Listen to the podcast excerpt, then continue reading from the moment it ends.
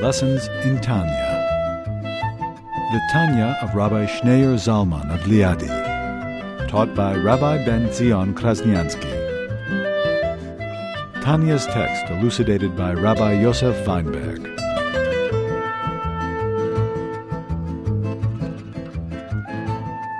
In this chapter, he's dealing with with apathy. How does a person deal with apathy?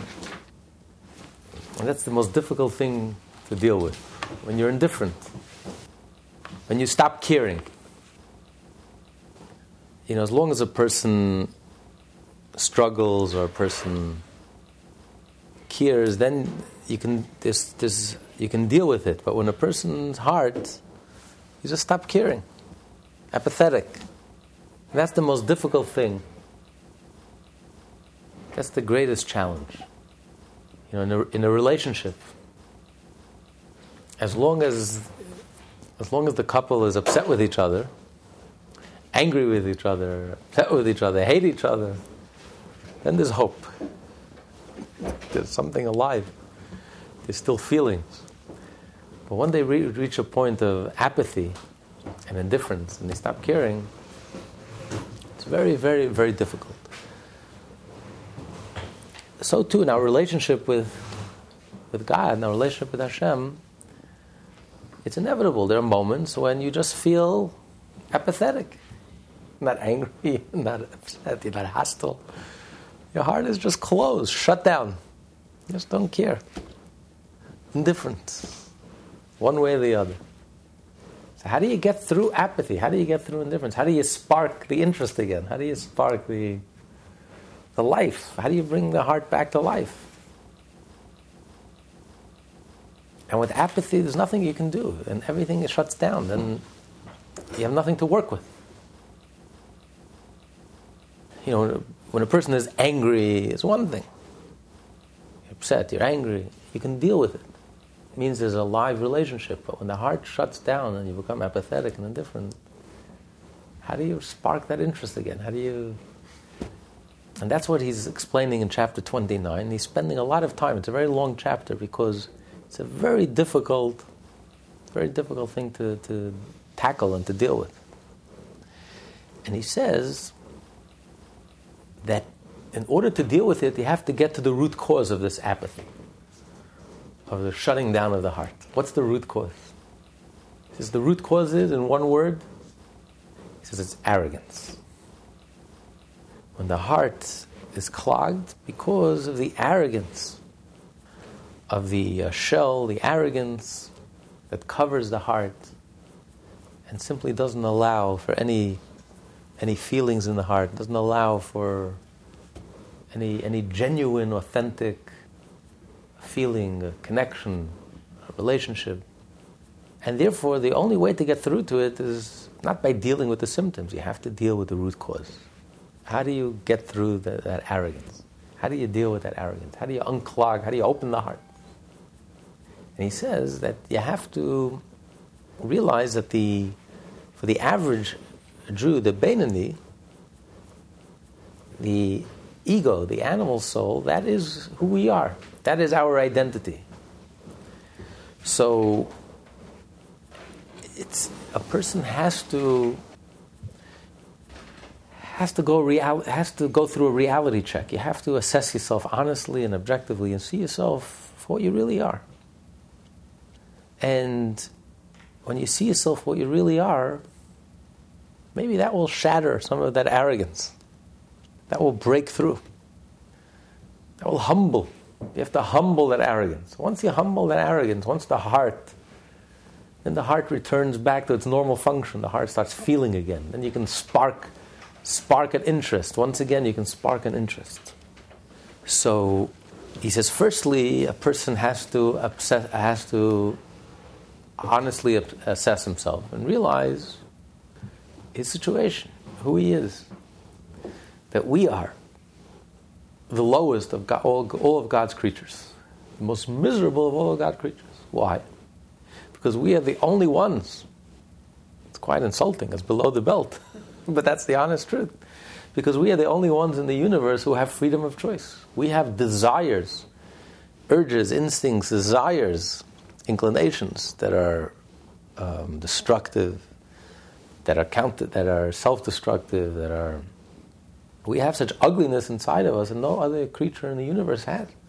The fact that we even have the, the ability, the desire to go against what's right and what's, and what's moral and ethical and go against the will of Hashem. The fact that we can even have such inclinations and urges, that alone places us on the bottom of the totem pole. So why are we so overtaken with ourselves and we have this over exaggerated uh, view of ourselves? That alone is enough to humble you and put you into place. Like realize who you are, realize your, your position, and and that should that should sober you up. And then he says, in addition, it's one thing if we if if we had this ugliness because we have the desire, the ability and the desire to do something that's wrong. To act in a self-destructive way. No other creature in the universe suffers when was the last time you met an animal that suffers from addictions? That destroys itself? Only human beings. But that's only because of the potential. But in addition to that potential, let's now look at the actual. It's one thing, the potential, but how about the actual? Think of all the, the uh, crimes of youthful indiscretions that we've committed. All the self destructive things that we did in our foolishness and our haste. Look at the things, the damage we've done to ourselves. Because nothing gets lost. Everything, everything that we do in life, everything is recorded, everything is registers, everything leaves an impression, everything has an impact. We don't live in a vacuum. So all the things that we did in our youthful indiscretions, they're all here, they're there.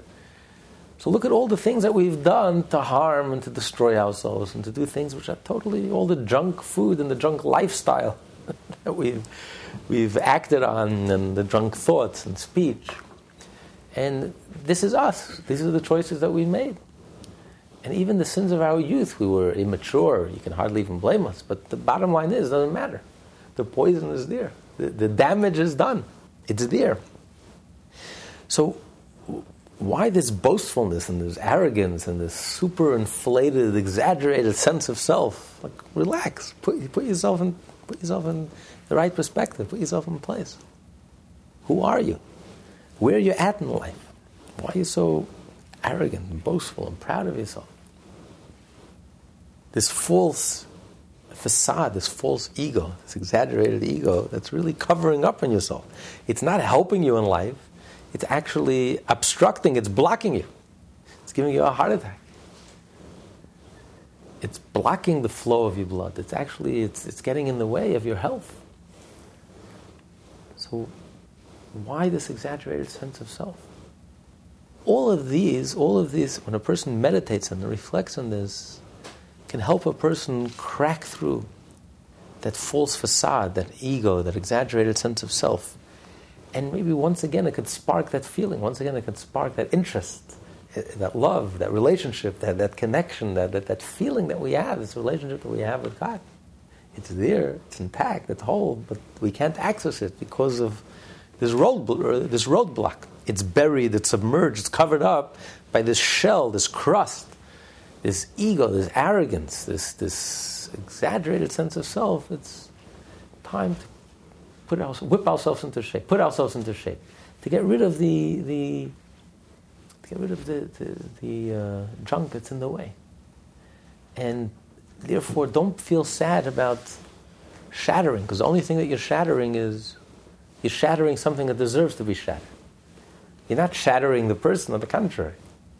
You're shattering this false persona that we've created, this false, exaggerated sense of self, this facade that we've created, this crust that doesn't allow us to have a genuine feeling. That doesn't allow us to really feel. Because if God and the godly spark within us is the center of our being, if we don't have a clear, an open heart, and an open relationship with God, then we can't have a real relationship with ourselves. And we can't have a real relationship with all those around us. Because this is the, the foundation of our being, this is the center of our being. So if, if we don't get godliness right, if we're so off about the very core and center that's located at the center of our being, the godly spark, how are we going to get anything right? We, we don't get ourselves right. We're not in touch with ourselves. In other words, when you're not in touch with God, you're not in touch with yourself. You're not in touch with yourself, you're not in touch with anyone around you. So, this false persona, this facade, this arrogance, this ego, this exaggerated sense of self, which actually is alienating us from our centers, alienating us from our true nature, from our true core and essence. It's alienating us from God, and it's causing this apathy and this indifference and this. This has to be shattered. This, there's nothing good here. There's nothing good here that, needs to be salvaged. This is a pure it's pure arrogance, and it's a pure facade, and it's a pure illusion, and there's no reality to it. So don't start reasoning and don't start arguing. This false persona has to be crushed. And there's a, a beautiful story in the Talmud that um, Rabbi Elazar, the son of Rabbi Shimon ben Yochai, Bar Yochai, the author of the Zohar, he was traveling and he meets a very ugly person. And he turns to him, he says, You know, you're the ugliest person I've ever seen in my life. And the person says, What do you want from me? Go, go to the maker who created me. God created me. And he apologized to him and refused to accept his apology. And he saw his students, he followed the whole entourage of students, and then he came to town, and everyone came to greet him. The illustrious Rabbi Rabbi Elazar, the son of Rabbi Shimon Bar Yochai himself. And he said to him, "Who are you coming to greet?" He said, "This wonderful rabbi." He says, "Wonderful rabbi." Do you know what he, he insulted me? What a horrible person! And finally, they appeased him. They said, "Please forgive him." And now, what happened here? Rabbi Elazar, Rabbi Shimon, the illustrious rabbi, Jewish leader went around insulting people just because they were ugly. And the explanation is he wasn't talking about his physical, physical ugliness. He was talking about his character. It was an, an, an, a spiritual ugliness. Internally, he was ugly. His character traits, his arrogance. So he looked at him, he says, Wow, he's so ugly. Because nothing can get through to him. He was so ugly, he was so arrogant, he was so self absorbed, he was so self centered, he couldn't reach him. He was apathetic, indifferent. He looked at him and he said, He's never seen someone who's so materialistic, someone who's so self absorbed. He's not open to anything. His heart is just shut down. Apathetic, indifferent, couldn't care less about anything spiritual, anything godly. There's no hunger, there's no yearning, there's no seeking, there's no searching, there's, there's nothing. Says, How am I going to get through to him? to sit and, and, to, and to talk philosophy with him and to excite him, he's not even a vessel for it. There's nobody home, there's nobody to talk to. The guy is drunk on materialism. So, what do you do when you meet someone who's drunk? You got to slap him in the face to sober him up. So he says, I better slap him in the face. Let me really insult him, and that will wake him up. And boy, did it wake him up. He got an insult from the great rabbi. No one likes to be insulted. And no one likes to consider themselves a brute. No one likes to admit that they're really a brute and a beast. And maybe they're living that type of life, but everyone likes to think of themselves as cultured, as, as you know. And here the rabbi told him, as is, exactly who he was. He says, You're the most ugliest being, creature I've ever met in my life. And he was taken aback. And how did he respond? He immediately responded Go to the maker, go to my maker. Go to my creator. He created me this way. And Rabbi Lazar, he says, maybe I underestimated. Because the fact that he immediately, immediately responded and says, go to God, that means maybe I misjudged him. Maybe God wasn't so remote in his life. Because that, that was his first response. So therefore he apologized immediately. He says, maybe I, mis, I, mis, I, I misjudged you. And I was too harsh. He didn't need such harsh treatment, such harsh medicine. And he asked his forgiveness. And the people appeased him, and finally he gave his, he gave his forgiveness. And the same thing we find with the very first Jew, Avram. Avram and Sarah were the kindest human beings. They taught us kindness. They were the epitome of kindness. Their tent was open, all four doors. Uh, have you ever been to Beersheba? Beersheba was the, the, the southernmost uh, tip of Israel. That was the crossroad to the whole civilized world in those days, in, in, in that age. And Avram had a five-star hotel that he ran, and he didn't charge anyone. Everyone was welcome to come into his hotel, and he served them five-course dinner. He asked for nothing in return. He gave them a bed, five-star accommodations. All he asked was one thing. At the end of the meal, he says, "Now, please bench. Say grace after the meal. Thank God all this wonderful food." Most people obliged. But there were few individuals, hardcore atheists, and they said, absolutely not. We don't believe in God. So Avram says, really? Okay. So he handed them a bill. Where else are you going to get in the middle of the middle of the desert? Where else are you going to get five star accommodations and all seasons? He had a royal table, a royal feast. So he handed. He says, "Listen, if this world is a jungle and it's just a marketplace, and the only thing you worship is the almighty dollar, and the only thing you worship is yourself, okay, well, in the jungle, this is the value of what I gave you. And he would hand them such a bill, you know, five star accommodations. They saw the bill, they said, you know, I think I'm beginning to understand what, you, what, you, are trying to tell me. I think I'm beginning to see the light, that there, there is a God. And they would say the grace after the meal.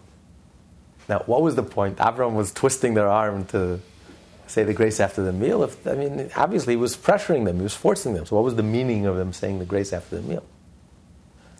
And the answer is because there are no atheists in foxholes. In the moment of truth, deep down, everyone believes. Everyone has faith.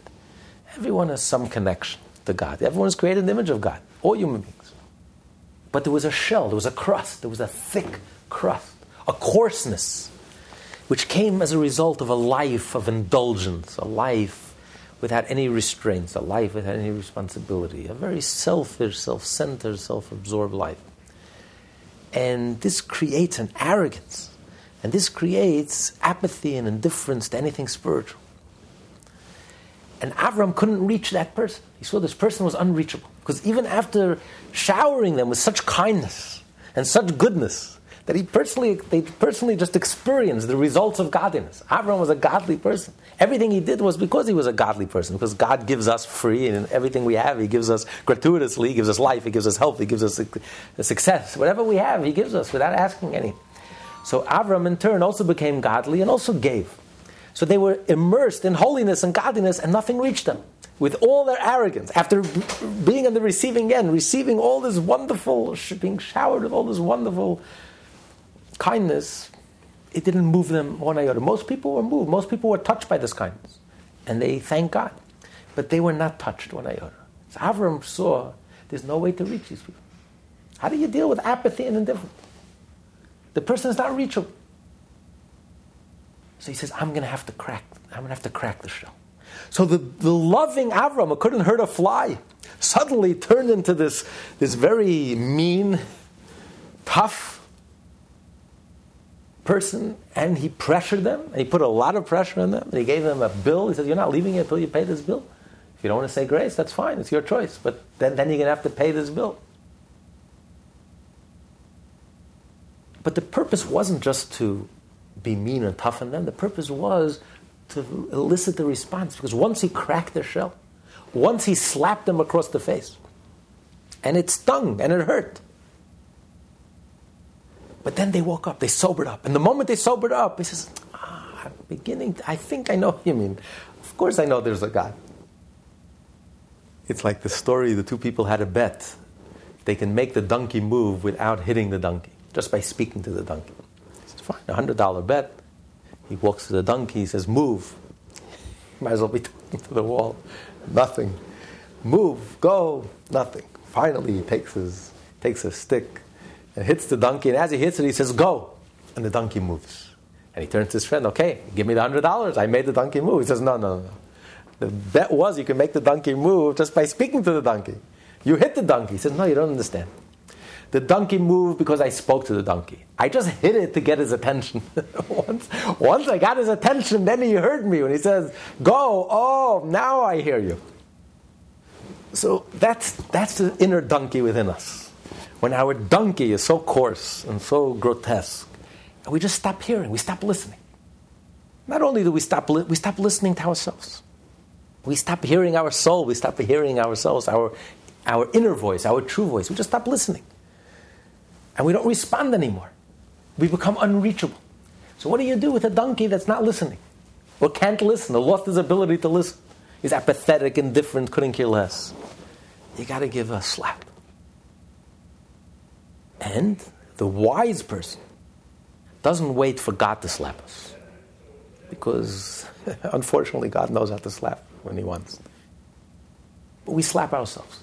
Better slap yourself, sober yourself up. And that's what Alter Rebbe is giving us. Precious advice. This is priceless advice, an antidote to our crassness, our coarseness, our selfishness, self centeredness, our apathy, indifference. He says, slap yourself up. And no harm will come to it. This is, this is all healthy. This is all good. Because the only thing you're slapping is you're slapping the donkey. You're not slapping your real self. Your real self is trapped inside that donkey. You can't, you can't, it has no outlet. You can't access it. You stop feeling. You become numb. You don't feel anymore. You don't respond anymore to normal feelings and normal stimulation. So let's, we have to get you back on the road to, you, to your humanity. Start feeling again. Respark, rekindle that feeling, that relationship, that excitement that we all have. We all have, and we all would like to have a relationship with God. And, you know, like in any other relationship, there's an excitement, there's a thrill, it's, it's a real relationship. But once you become so apathetic and indifferent and, care, and you couldn't care less, then it's very, very hard to break through. So you have to crack through that arrogance. And one of the ways of cracking through that arrogance is reminding yourself, just reminding yourself of all those moments that we're not proud of. All those youthful indiscretions, all those things that we did in our past, that, all those skeletons in the closet that we're not proud of. Hopefully, it's only in the past. but um, all the things that uh, we're not so proud of.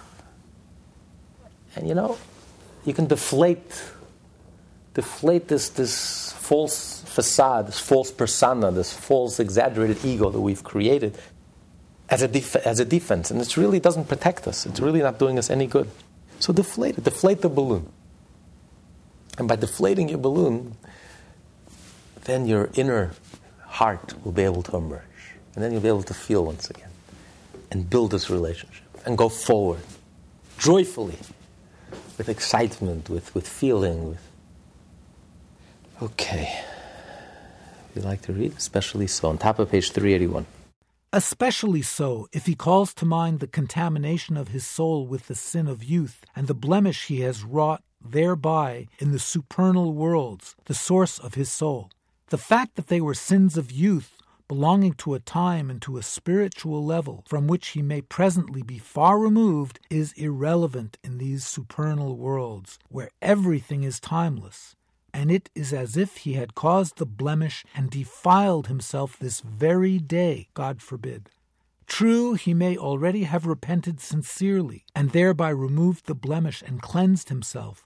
But the essence of repentance is in the heart, and in the heart there are many distinctions and levels. Moreover, everything depends on what kind of a man he is. The greater his stature, the higher the level of repentance required of him, and on the time and place in which he now stands, as is known to the knowing. Whenever and wherever one is less tempted by a particular sin, a deeper and loftier level of repentance is expected of him for having committed that sin than at a time when he is more strongly tempted and must fight more insistently to resist that temptation. Similarly, time and place create other differences with respect to repentance.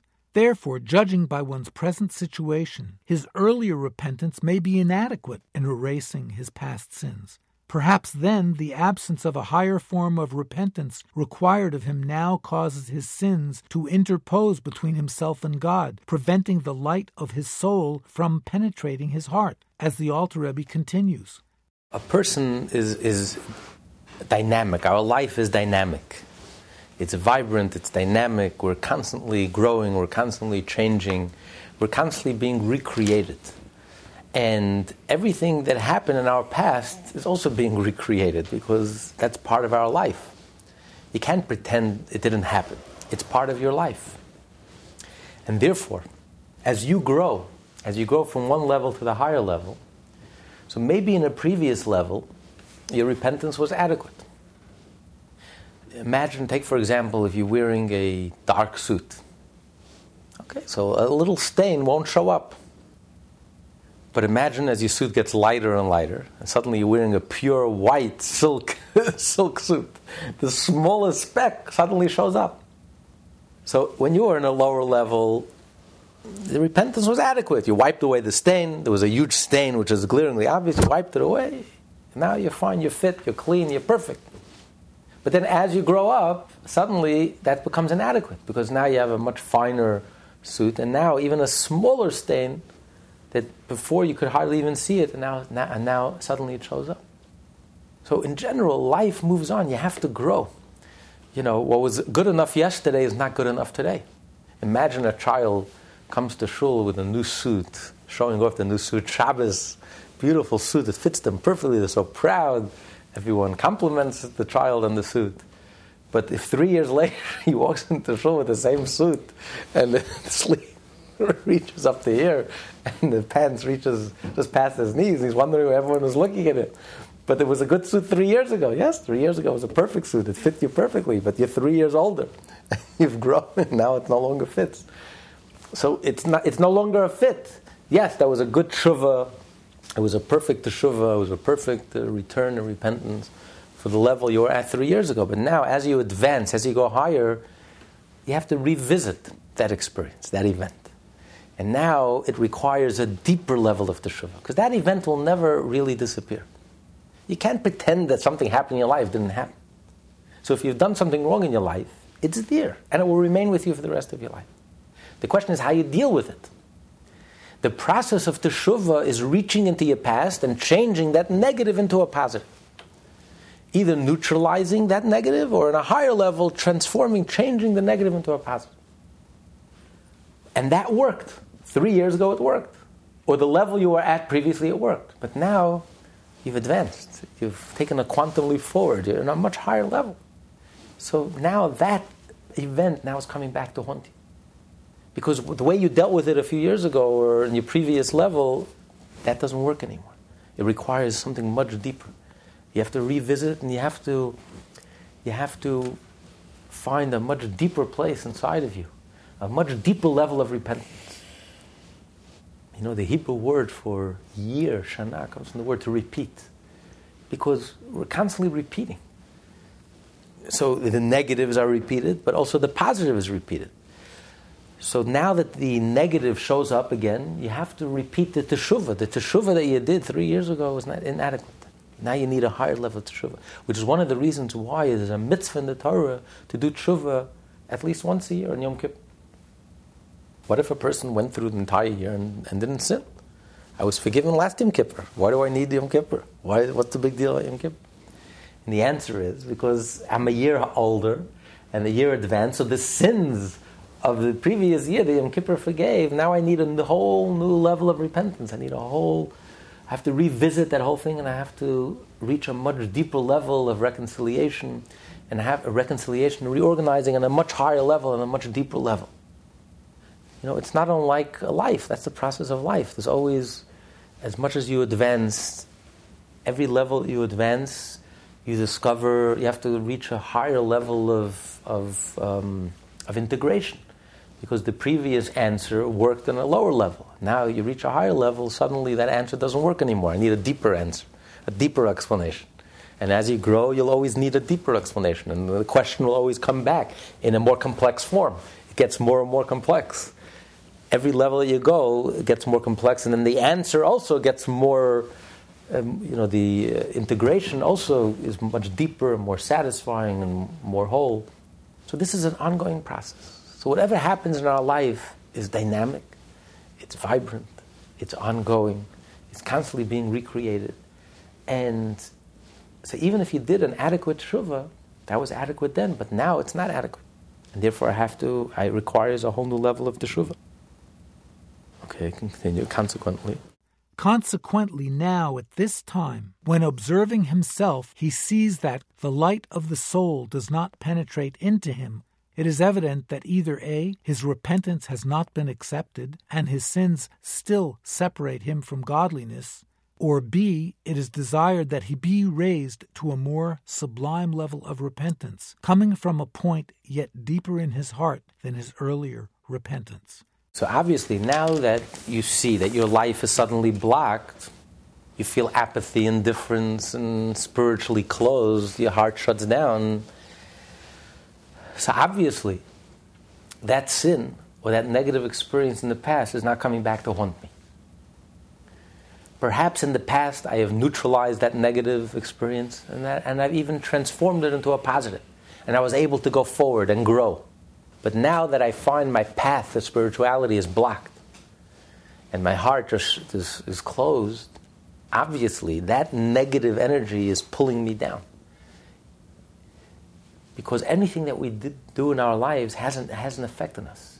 And it generates negative energy. A negative experience in our life or negative a sin creates a negative energy and, and, and um, blocks our path to growth and actually pulls us down. So obviously I need now, I need to deal with it once again, and I have to discover a deeper place. And able to be able to overcome this negative negative energy, I have to find a much deeper level, a much deeper deeper place inside of me in order to be able to go forward. So that's that's the be- the biggest proof. If we need any proof, that's how we can personally experience how that negativity didn't go away. Maybe it went away for a while, because we dealt with it adequately for the level we're at today. But now, obviously, we're in a higher level, and it's a signal. It's a signal from God. It's a positive signal. It's not a negative. It's a positive thing. God is saying, listen, it's time to grow up. Time to move on. You're ready for the next level. You're stagnating. You're, you're, being, you're straitjacketing yourself. Time to go. Time to move on. So this, this sudden blockage and obstacle, and it, it appears to be negative, but it's really, it's really a, a healthy a healthy sign that, come on, you've outgrown that stage. You've graduated that stage. Move on already. You can't go back to first grade. Come on, you, you can't do it over and over again. It's time to move on to second grade. You've done that, been there. Come on, time to take the next quantum leap forward. It's time to make a, a, a push forward. As dramatic as the change was the first time, when you did teshuvah, changing your negative into a positive. That was a quantum leap. That was a dramatic movement forward. It wasn't just a gradual growth from step to step, it was a dramatic transformation. Now you're ready for the next dramatic transformation. It's time to, to leap forward. So it's, it's a healthy thing, it's a good thing. It's a helpful sign. Far from indicating divine displeasure, the rejection of his repentance in this latter case points to divine favor, a desire to raise this person to yet greater heights of repentance. Hence the difficulties in his divine service and the Timtum Halev, so that he will call forth greater resources from within himself and repent more deeply. So it doesn't mean that his previous service was false superficial, inadequate. No, your previous service was genuine. And because it was genuine, now you're ready to move on. So it, it doesn't it doesn't retroactively don't question your previous the genuineness of your previous level. What you experienced previously prior to this feeling of apathy and this shutting down of the heart, clogging of the heart, that was genuine. Feel good about it. And now you're ready to move on. So now you need a new breakthrough. You need, you need something stronger than just the ordinary, gradual, day to day movement and growth, baby steps, step by step. You need a, a, breakthrough. You need a major push. You need a, a revolution. You need a stirring of the soul. You need a rekindling, a reigniting. You need to discover something new a new level, a new height, a new depth, a new. Uh... Want to continue? For this reason. For this reason, King David said, despite the fact that he was a tzaddik who was also able to say of himself, My heart is a void within me, which means, as Rashi comments, the evil impulse is as if dead within me. Despite this, he would still say, My sin is constantly before me. Why was it necessary for a man of David's caliber to constantly bear in mind his past sins? Surely he had repented for them adequately. Obviously, then, the memory is necessary in order to spur one on to greater heights within the ranks of holiness, to deeper levels of repentance, as said earlier. Here he's bringing a proof to something novel that he's exp- describing here. He's saying that not only in the case when a person sinned, do the sins come back to haunt us, because now we're more mature, we're in a higher level, so the repentance also has to be a more mature uh, repentance. But he's saying, even in the case when a person didn't sin, you lived a perfect life. And he brings a proof. That's why he has to bring a scriptural proof. He brings a proof from King David. King David had no evil inclination. And nevertheless, he says, My sin is always before me. Because even a person who has a perfect spiritual life, as perfect as it is, when it comes times to move on, that person will experience a, a, a clogging of the heart, and which is a signal that it's time for the next breakthrough, that there's something wrong.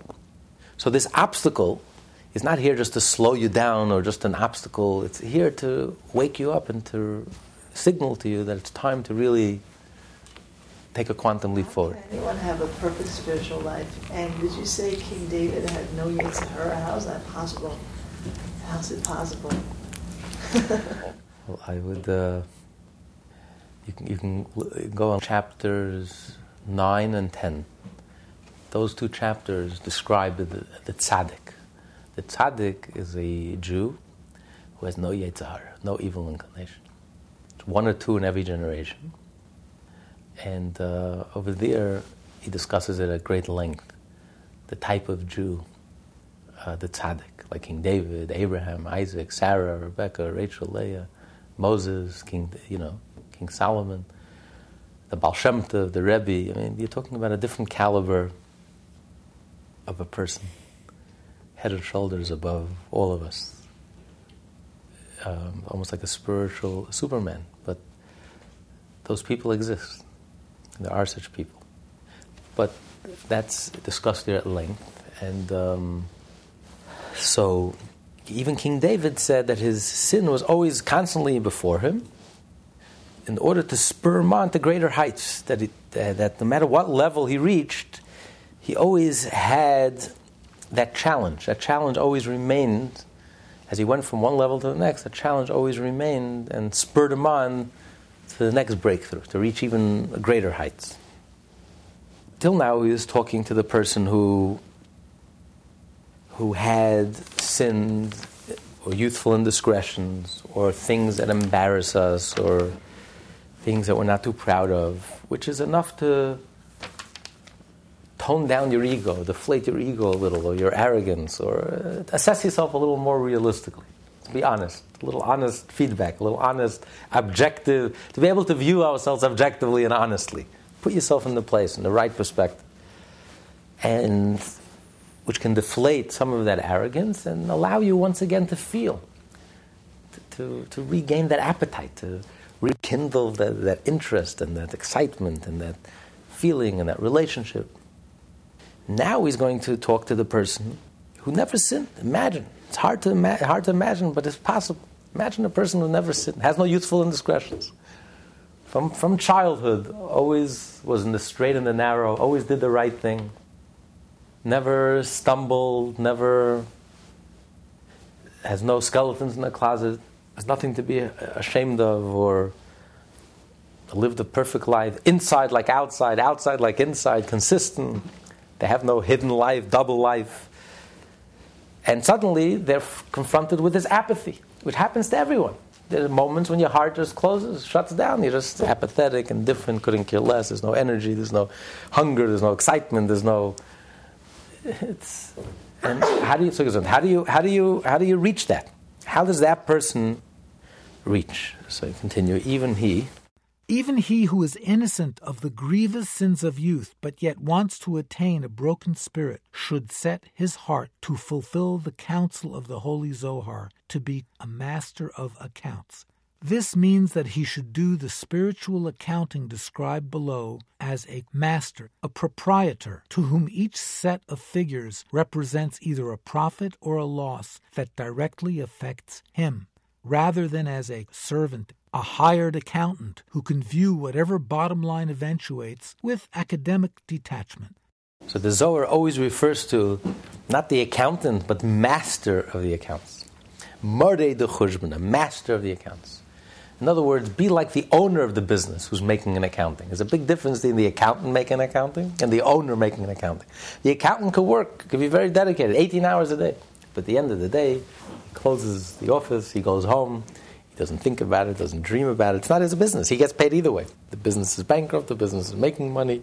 You know, it's, it's, it's not his business. The owner of the business dreams the business, eats the business, sleeps the business 24 7. If the business is not doing well, that's his life on the line, his money on the line, his life savings, his reputation.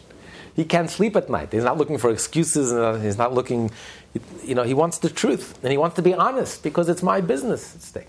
So when a person makes an accounting, a spiritual accounting, a self accounting, when you um, when you do spiritual bookkeeping, you have to do it like it's your master, like you care. It's my life at stake.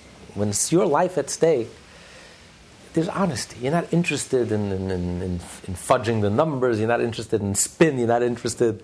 You want the brutal truth. You want the honest truth. It's my life. you care about your life. When you care about your life, then, then you want to be honest. You want honesty. You're not interested in kidding anyone. So make that type of accounting, a spiritual accounting. Um, feel, care about your life, because it's your life that's on the line. And if you care about it, then you'll be honest and objective. And continue. This means that he should take stock with his soul of all his thoughts, utterances, and actions that have come and gone since the day he came into being and until the present day. Were they all of the realm of holiness or of the realm of impurity, God forbid? This latter realm includes also any thought, utterance, or action not directed toward God, His will, and His service, even when they are not actually sinful, since this is the meaning of the term sitra achra, not necessarily evil, but simply the other side. The quote unquote side, realm that is not holy. Thus, anything that does not contain holiness belongs to the realm of impurity, as explained earlier in chapter 6 even if, uh, if this individual never sinned, never did anything wrong, but surely if he made a master accounting, like, like the owner making an accounting of his life, he can remember many times that he engaged in kosher activity, all kosher activity, but without any thought of, of anything godly. No godly purpose, no godly intent. He just ate. He ate for, for the sake of eating. You're hungry, you ate. You're thirsty, you drank. You went about your life innocent, innocent, pure. You didn't do anything wrong. You didn't do anything immoral. You didn't do anything unethical. You didn't, you didn't do anything wrong. But you, you didn't do anything right either. You didn't think about, there was no divine intent, there was no godly intent. And for the Jew, there is no other reality. The definition of holiness is that there is no other reality but God. And therefore, all of our activities, 24 7, everything that we do has to be with a divine intent, has to be permeated with godliness, with a sense of godliness, a feeling for God. We're doing this, it's part of my godly mission. My table is the altar. The act of eating, I'm offering a sacrifice to Hashem. You make a blessing before, you make a blessing after. Everything that you do, you go about your business. You think to yourself, I'm God's ambassador. This is my mission. I am, I'm, this is my connection to God. I'm not just surviving the rat race and paying my bills. There's something much deeper going on. I am God's representative in my business and trying to teach my example. So, whatever a Jew does 24 7 really should be permeated with godliness. And if it's not permeated with godliness, then automatically it belongs to the other side. It's disconnected. And it, it falls on the other side of Klippa, the antithesis of holiness. So when this individual will remember, this individual will remember all of his activities and how so many of them, although they were kosher, but there was no divine intent, no godly intent, and therefore during those times he was unplugged, he was disconnected. And he did not bring holiness into the world, and did not bring godliness into the world. On the contrary, during those moments, he just brought the antithesis of holiness into the world. Even by going about uh, innocently, going about just eating and drinking and surviving and doing business, nothing immoral, nothing, just going about doing kosher activities, glad kosher activities. But since there was no divine intent, and there was no connection with godliness, no conscious awareness of godliness, automatically those things become activities that, that are disconnected and that only increase the antithesis of the antithesis of holiness into this world. So that should that should shatter the person. That should shatter the this this arrogance. Like the person should realize how disconnected he is and how far off he is from the ideal. We have this exaggerated sense of self that we're the ideal person, the perfect person. Look how great I am. And a matter of fact, this person is even more dangerous than the person who sins. Because a person who sins, after everything is said and done, he knows he did something wrong. so he doesn't feel good about it. Doesn't feel good. He doesn't justify it. He doesn't feel good about it. It's a weakness. But he knows he did something wrong. The problem is this person is perfect. He didn't do anything wrong. Imagine. Even no youthful indiscretions from when he grew up. Straight and narrow, has no secret life, has no double life. Everything he's doing in private uh, between him, no one is looking to him. Everything he's doing correct. He's doing everything right. And he looks to himself and says, What's wrong with me? There's nothing wrong with me. That's the most dangerous of all. When a person thinks there's nothing wrong with him. Alter Rebbe says, you're not being the master accountant. Take an honest accounting of yourself. Look yourself in the mirror. There's nothing wrong with you. You're so far from the ideal. You're so far from the whole theme of Judaism, which is the idea of holiness, that the reality of God permeates every aspect of your life. Think honestly. Look back honestly. Could you say that all of your activities 24 7, from when you were growing up, everything, has, everything is permeated with godliness? Whom are you kidding? So you're delusional. You're so delusional. You're so far off. In a way, there's nothing, there's nothing more repulsive when a person is so dishonest with himself. So this person, when a person does a master accounting, his heart will really become shattered and broken. He says, look how far I am from the truth. I'm so far from the truth. I'm so disconnected. I'm so off that you feel embarrassed and ashamed, and your heart becomes broken. And that's good. Because when there's a broken heart, that's genuine. Then you know that you're, you're connected. Then you know that you're on the right path. Now you can feel that relationship again. Suddenly that hunger returns, that zest, that, that, that, that eagerness. But when you're so content, grotesquely content and satisfied, I'm so beautiful, I'm so perfect, I'm so great, and I'm so this, that's the first sign that you're so, so, so far off that it's, it's, it's, it's tragic. Okay, continue. Now it is known. Now, it is known that whenever a person thinks holy thoughts, he becomes, during that time, a chariot for the chambers, hechalot, of holiness whence these thoughts originate, or more precisely, whence their vitality originates. Becoming a chariot means that he becomes completely subservient to these hechalot to the same degree that a vehicle having no will of its own is completely subservient to its driver's will. When he meditates on the love of God, for example, he becomes a vehicle for the supernal chamber of love, and so on. Conversely, when he thinks impure thoughts, he becomes an unclean vehicle for the hechalot of impurity, whence all impure thoughts originate. So too with speech and action. Thus, even one who cannot call to mind any past sins can humble his spirit by contemplating how often he has become a vehicle for impurity through his thoughts, words, and actions, which, though not sinful, were still of the realm of the Sitra Achra, since they were not directed toward godliness. So just like in the in the case of a mitzvah, when you do a mitzvah, you become a tool, an expression of holiness, of godliness. You become a tool to God's will. You become an implement to God's will. So you draw down holiness into this world.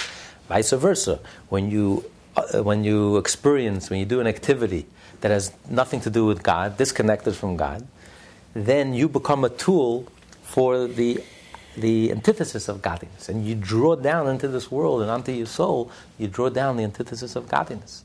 You become a tool, an implement, a chariot, a vehicle for forces of, of, of impurity.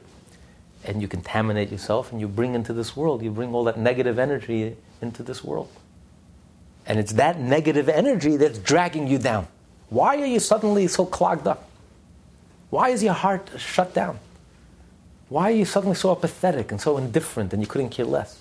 It's all that negative energy that you've drawn down it's a consequence, not a punishment, it's a consequence. Because when you act holy and you connect with the divine and you inject Hashem into your activity, into your daily mundane activity, and godliness permeates all of your activities, you bring holiness into the world, into your life, into your soul. And then you feel alive and your heart is alive and you feel connected. Why this sudden apathy and indifference? It's because as a result of your behavior. And because God has nothing to do with your activity and godliness does not permeate your life. Therefore, you've drawn down this impurity that clogs up, this negative energy that just shuts down your heart. It clogs up the arteries and doesn't allow the uh, spiritual blood to flow. And therefore, suddenly you feel cold, indifferent, apathetic. So when you realize that, that will shatter your heart. That will break through your arrogance and your smugness and grotesque sense of contentness and and that foolish pride and that arrogant pride that's not doing you any favors. It's just destroying you, and you're destroying yourself. So this will, when, when your heart is shattered into a thousand pieces, now once again you can reconnect. You can reconnect with godliness. Let him further consider his dreams in order to humble his spirit. For one may learn more about himself from his dreams than from his waking conscious thoughts. For the most part, they are vanity and an affliction of the spirit, for his soul does not ascend heavenward during his sleep, since it is written, Who shall ascend the mountain of the Lord? Meaning, in our context, Whose soul shall rise heavenward while he sleeps to see and absorb matters of Torah and holiness, which will in turn be reflected in his dreams? And the next verse gives the answer He that has clean hands and a pure heart implying that the soul of one whose hands and heart are not pure does not ascend, and that is why his dreams are a patchwork of vanity and foolishness. Furthermore, those originating from the evil side come and attach themselves to him and inform him in his dreams of mundane affairs. It could be a serious dream, and they just show him about mundane affairs, business, other, th- other things. Continue, but sometimes and sometimes mock him and show him false things and torment him in his dreams, and so on. As stated in the Zohar on Vayikra, page 25ab. See it there discussed at length. We thus see from the Zohar that one may evaluate himself by studying the contents of his dreams. Thereby, he can humble his spirit, even if he finds himself free of sin, and in this way he may crush the Sitra Achra within him, as explained above. So he's saying, even if, let's say, on the surface, a person doesn't find anything wrong with himself, he honestly looks at his life, he's the master accountant, he cares about his life, and he's looking honestly and objectively. And just like you have to be honest, you have to know your strengths and you have to know your weaknesses. Being doing an accounting doesn't mean finding fault where there is no fault. Not being false. Not putting yourself down just for the sake of putting yourself down uh, uh, assessing yourself honestly, objectively, knowing your strengths and your weaknesses. Just like a person has to be honest, you have to know your weaknesses, you also have to be honest and you have to know your strengths. Honesty works both ways. You can't just be honest about all the negatives, you have to be honest about the positives too. So you have to be honest, you have to know yourself, uh, your strengths, you have to strengthen your strengths, appreciate your strengths, strengthen them, be grateful for them, continue to grow in your strength. Then you also have to know your weak spots, your vulnerable spots. Those that could be fixed need to be fixed. Those that are ruined have to be, you have to get them out of your life. Those negative behaviors, toxic behavior that don't add anything, that are completely toxic and negative, you have to cut out from your life. Um, they can't be redeemed. So you have to, it's like taking apart something that's not working. So that you take it apart. There are things that are good, you put it in one pile. There are things that are broken, you junk, you throw them out. And then there are things that need to be fixed. So when a person is honest with himself, you have to know your strengths and continue doing what you're doing and do it even better and stronger and deeper and and you have, you have to know those things that are toxic and just you have to cut out of your life. they're not redeemable. If you're speaking slander or you're telling lies, you're doing things that are just wrong, toxic, slice it out of your life. And then you have the things in your life that need, need fixing. So let's say a person is honest with himself. He does a real accounting, like the master, and didn't do anything wrong. He has no youthful indiscretion. As a matter of fact, godliness does permeate his life. He's always thinking about Hashem before he eats. He makes a blessing before, and he benches after, and he's constantly thinking, and he's constantly injecting an awareness of God. I'm eating to have the strength in order to serve God. And he goes about his business. He's thinking, I'm God's em- uh, emissary, ambassador. I'm representing Him, and by carrying myself as a Jew and living a, a moral, ethical, and spiritual life, I'm teaching by example. He looks at his life. He says, you know, I mean, there's nothing wrong. I don't understand why suddenly my heart clogged up. Why suddenly this apathy and this indifference and I stopped caring? I don't understand. Why? So the Alter Rebbe says, he said, let's take a look under the hood. Let's look what's going on subconsciously. You want to know what a person is all about? Let's take a look at a person's dreams. The dreams are very revealing. Dreams reveal what's really going on. Because maybe, you know, you're just aware of yourself, your conscious self. But there's a lot more going on than meets the eye. And perhaps you're blocking out that part within you and you're just not, it's not accessible to you and it's not available to you. But dreams are a giveaway. What are you dreaming about? What's the content of your dreams? Because you dream, the dreams are based on the way you've lived, how you've lived your life that day. So if a person led a spiritual life, a deep life, he spent the day, and it was a meaningful day, and it was an uplifting day, and it was a deep day, and the dreams will also be of a different caliber. You'll dream. The dreams will inspire you. They'll be wholesome dreams, powerful dreams, informative dreams, good dreams, pleasant dreams. But if the dreams are, you're not dreaming of Torah in your dreams, you're not dreaming of of holiness. You're not dreaming of the Rebbe in your dreams of holy people. What are you dreaming? You're dreaming about Wall Street. you're dreaming about business in your dreams. Or you're dreaming just nonsensical dreams. That tells me that your soul, or tells yourself that your soul is so far away, so removed from anything godly and holy that you're, practically delusional. You think you're so good and so perfect, but the truth is, what's really going on inside, you're so far removed from holiness and godliness. It's not really part of you. Because the dream is a moment of truth. The dream is when you can really find out oh, where's the person really at? Where's your mind really at? What are you really into? What's really going on inside? And shockingly, externally, it's a perfect picture. But that's the problem. It's a picture, it's artificial, it's not real. The proof is the dream is a moment of truth. That's the real you. And sadly, where's the real you at? What's on your mind? What are you dreaming of? What are you yearning for? What do you care about? It's not Torah, it's not mitzvot, it's not godliness, it's not God. You're dreaming and yearning about materialism. That's what your life is all about. So you should be ashamed of yourself. You should be embarrassed. And that's enough to crush you because it's, it's almost like a false, this, you created this false persona. You, you're delusional.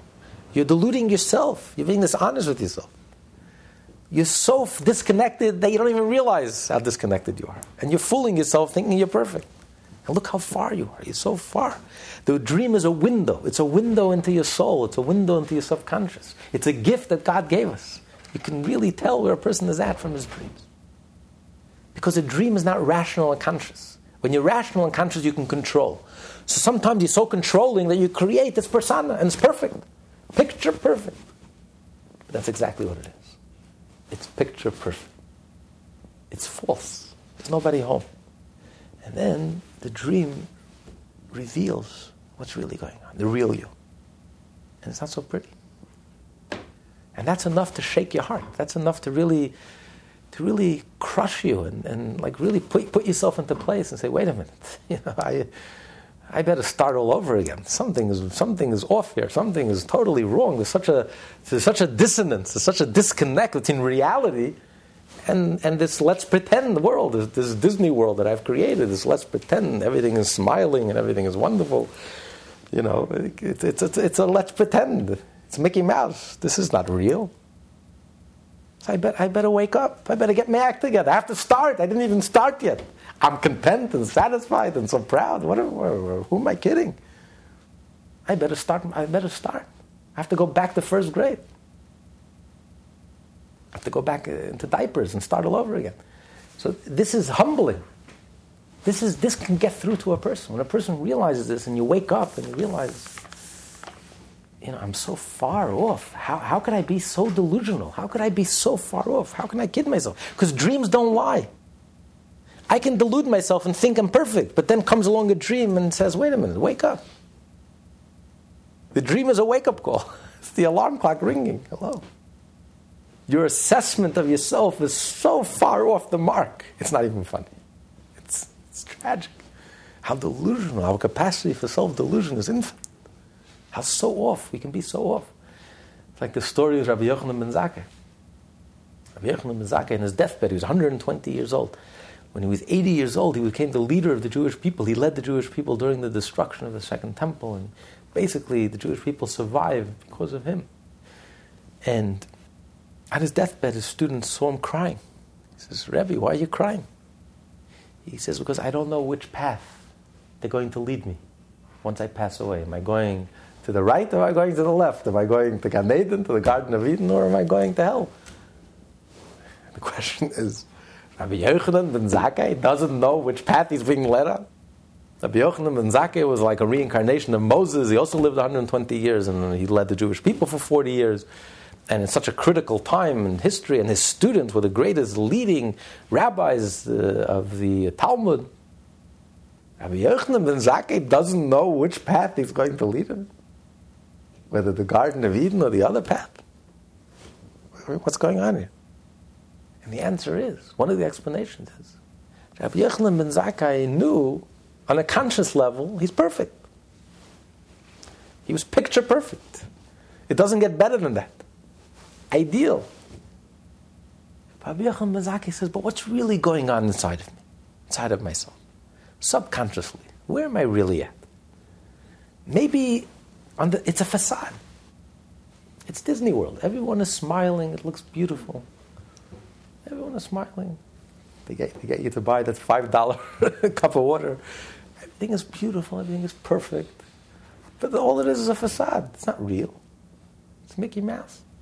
How do I know? How do I know it's real? Where am I really at? I don't know what's going on inside. Maybe my soul, deep down, I could be rotten, corrupt. I could be so far off. I could be so, so. My mind is not into it. My heart is not into it. It's not the real me. He says, I don't know. Just because 120 years externally I did the right thing, I don't know what's going on inside. So when I come to heaven, the world of souls, I don't know which way my soul is, which where my soul is at. And that's a very sobering thought. And he was crying. He started to cry. It's enough to crush you. So a person who's so taken by himself and so satisfied and content and, and nothing can get through to him because he's become so arrogant and indifferent and and couldn't care, stopped caring, stopped feeling that, that, that love and that relationship to God and that connection, that eagerness, that, that enthusiasm, that excitement, that hunger that thirst for godliness, you better start taking a good look at yourself. Look in the mirror, an honest look in the mirror. The Rebbe says, And if, if you can't find anything, let's open the hood. Look at your dreams. See where you're really at. Where's your mind really at? Where's your heart really at? Where's the real you? Who are you? Do you really even know yourself? Or are you so delusional you have no clue? You're so disconnected from reality. And, that, that's, if a person is honest, it's enough to make you cry. Rabbi Yochanan ben started crying. And that will crush the arrogance. That will break through the heart. You're crying. You're feeling. You're in touch. You're connected. Now the hunger returns.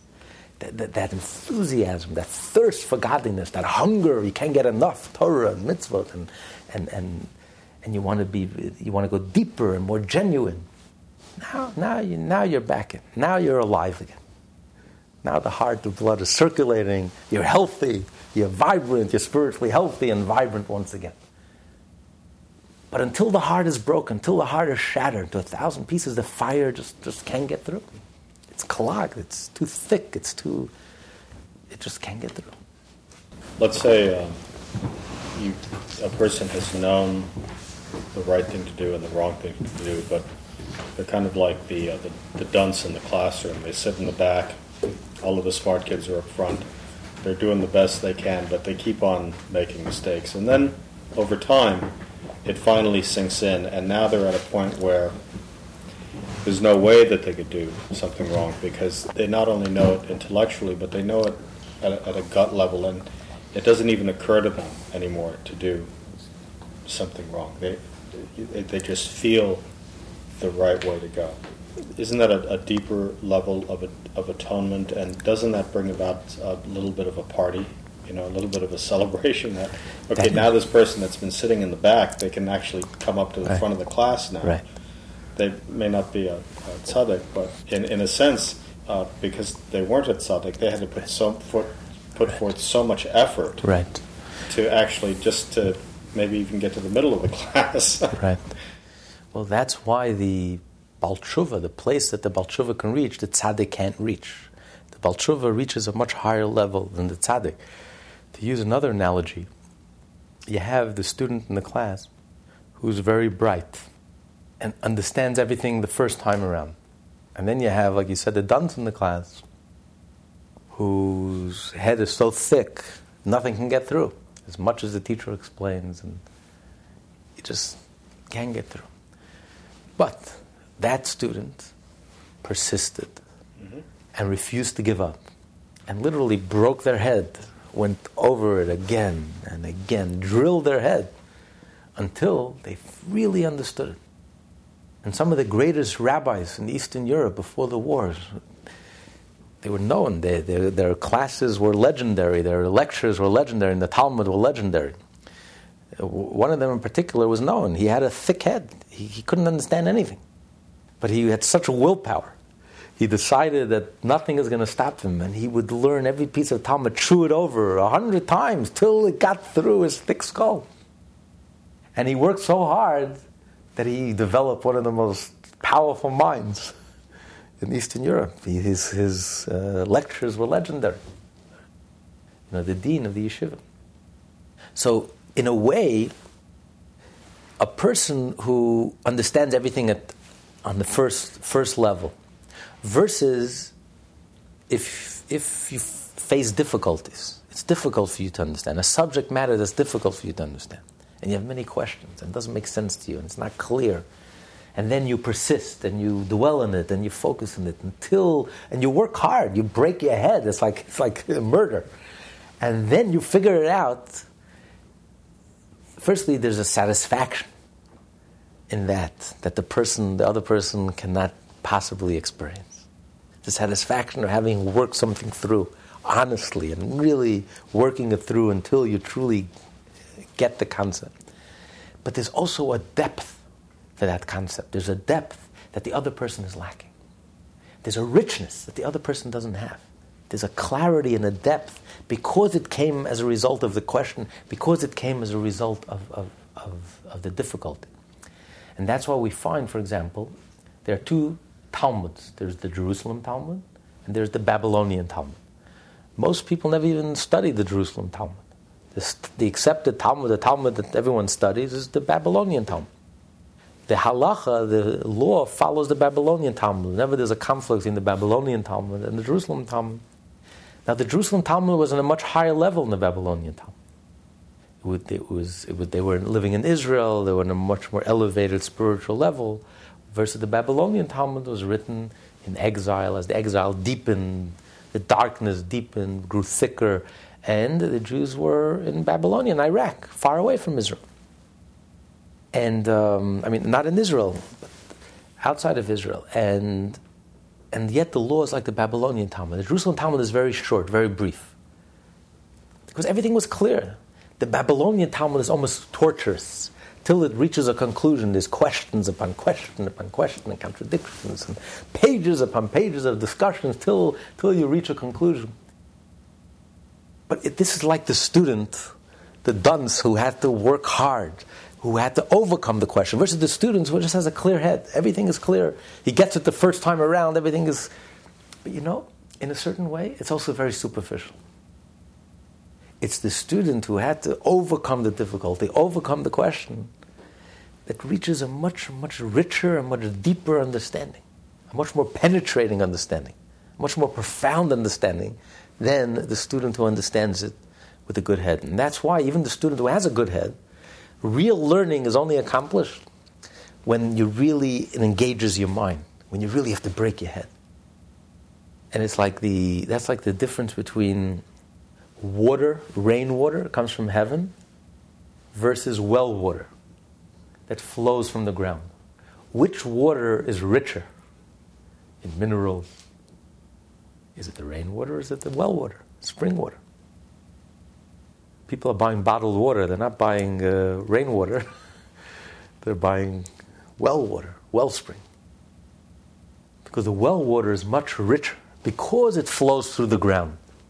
Because it has to overcome all those obstacles, therefore it comes out much purer, much richer in minerals than, than even rainwater, which comes straight from heaven. And that's the story of the soul in general. The soul in heaven above was like the tzaddik. It's perfect. The soul has no obstructions. In heaven, there's no apathy. In heaven, there's no indifference.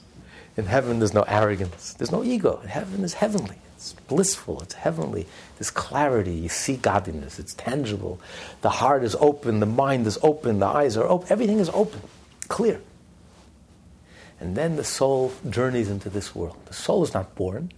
The body is born. The soul journeys into the body. It's a journey for the soul. And suddenly everything is shut down. The eyes don't see, and the ears don't hear, and the mind doesn't understand, and the heart is clogged, and we have to struggle with apathy and indifference, and we stop caring. But you know, when the soul and setbacks and negative behavior, but when the soul overcomes all these obstacles, then it's much richer, it's much deeper. The soul reaches a, a, richness and a depth that the soul cannot possibly achieve in heaven. It's like, it's like when you take a water, water is very calm by nature, but try p- placing a dam in front of the water. Suddenly, this quiet brook turns into this ferocious, powerful energy if that dam is not built well, if that dam breaks, it's going to sweep everything in its path. It becomes so powerful. Roaring water. That's the story of the soul. The soul is in heaven. It's like a brook. It's calm, serene, serenity. And it comes into this world, and suddenly it's blocked. The ego, the arrogance, it blocks the soul. The soul is trapped. The soul is not allowed to express itself. We can't feel and we can't express our feelings we can't access those feelings and we feel arrogant and apathetic and indifferent and we couldn't care less. We, we lose that spiritual hunger, we lose that spiritual appetite, we lose that excitement, that thrill of our relationship with God. The, but what happens? The soul is not quiet. The soul starts agitating. The soul suddenly becomes, turns into this ferocious power that, that pushes everything in its path. That suddenly the sin, and everything that's in its path, suddenly gets washed away and uprooted. And the negative itself also becomes a positive, also starts flowing with the water. The former obstacle now goes with the flow. So even the negative, not only have you neutralized the negative, the, the negative now goes in the same direction as the water. So th- you feel that breakthrough. There's this powerful energy. So the soul discovers a depth, a power that it didn't even dream of. It never even knew, it never even suspected that it had such strength and such force. It's only by journeying into this world, when we're faced with all these obstacles that we're dealing with here, we have to overcome this apathy and indifference, which is really the most difficult obstacle of all. When you successfully overcome it, the soul reaches a depth and a richness that it could not possibly have achieved if it would, it would have remained in heaven, in a heavenly, heavenly state. So that, that's what he said earlier. You have to appreciate it. God is not creating these obstacles just to make life, just to make life fun. He's creating these obstacles because it's time. You know, you, you have opportunities here. This is an opportunity. You can reach such a level of depth, such a level, such a genuine level, such a richness that you can never ever achieve up in heaven. So it's really an opportunity. It's a positive. It's not a negative. You're right. In terms of when you're seeking atonement and you are bringing forth the aspect of mitzvah, is there a, a, higher degree of mitzvah? Would it be through teaching or forgiveness or generosity or uh, all of those together? I mean, would, if, if you're really trying to atone and let's say you, you've really learned your lesson, does it weigh upon you now to um, seek every opportunity to help somebody else to teach them, or is it better to just be quiet and just be generous? and forgiving? Well, it's, it's uh, whatever weak point you had, or whatever vulnerable spot you had, it's like a, a, a, rope that was torn. So when you tie the two parts of the rope, you tie a double knot because now that you know that this is the weak point of the rope, it's not enough. One knot is not enough because it, it, it tore, it's ripped apart. You have to doubly strengthen it. So whichever part in your life that you were weak, that part you have to focus on and doubly strengthen it. You know, like uh, pay back or make up for all that.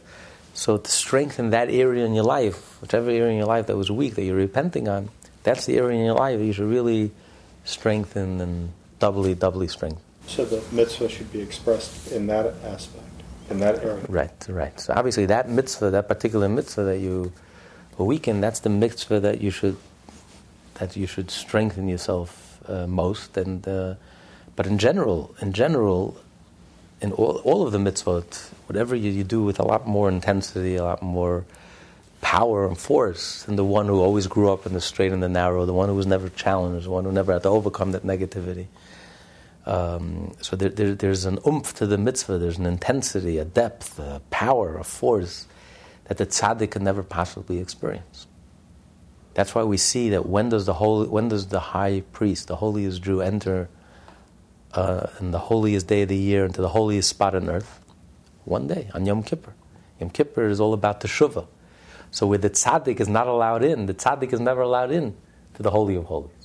On Yom Kippur, through the power of teshuvah, it propels you into the innermost chamber, into the holy of holies. Because the mitzvah that you're doing when you do teshuvah has such intensity to it has such hunger to it. There's such a hunger and there's such a, yearning and there's such a, a, an intensity, a power, a force that the tzaddik can never ever possibly achieve. And um, when the soul is in heaven, the soul can never possibly achieve such intensity, such such a depth. And that's why the negative is transformed into positive. Because without that negativity, you would have never have arrived here. You would never have reached this level. So the negative itself becomes the impetus for the positive. So by reaching the level of teshuvah, you've transformed, you've reached into your past and transformed that negative experience into a positive. Not that that goes away, but instead of being a negative experience and it drags you down, that negative energy now it emits positive energy. That negative experience from now on will emit positive energy until you feel your heart is clogged again you become apathetic again, or different. That's a signal it's wearing off. The negativity is returning. Because whatever level of transformation you had doesn't work anymore. You're much higher, you're much more is expected of you. So now you have to propel yourself once again with a newfound level of intensity to once again not only neutralize that negative event and experience, but once again transform it into positive. Because when a person does something wrong, it's not enough just to ignore that. You have to, you have to pay back you have to pay God back for, for all the neg- negative things that we've done, all the negative energy that we've wasted, all that positive energy that we've wasted, now negative experience. So it's time, you have to pay back and you have to restore that energy into the positive. So now that it's wearing off, and the proof that it's wearing off is because once again my heart is clogged again and I feel indifferent again, and I lost the excitement and the hunger and the thirst and the seeking and the spirituality, and now I'm just indifferent and bored and I couldn't care, and uh, you know, that's the biggest signal. It's time to wake up, time to move on. I need a new oomph, a new uh, to be continued.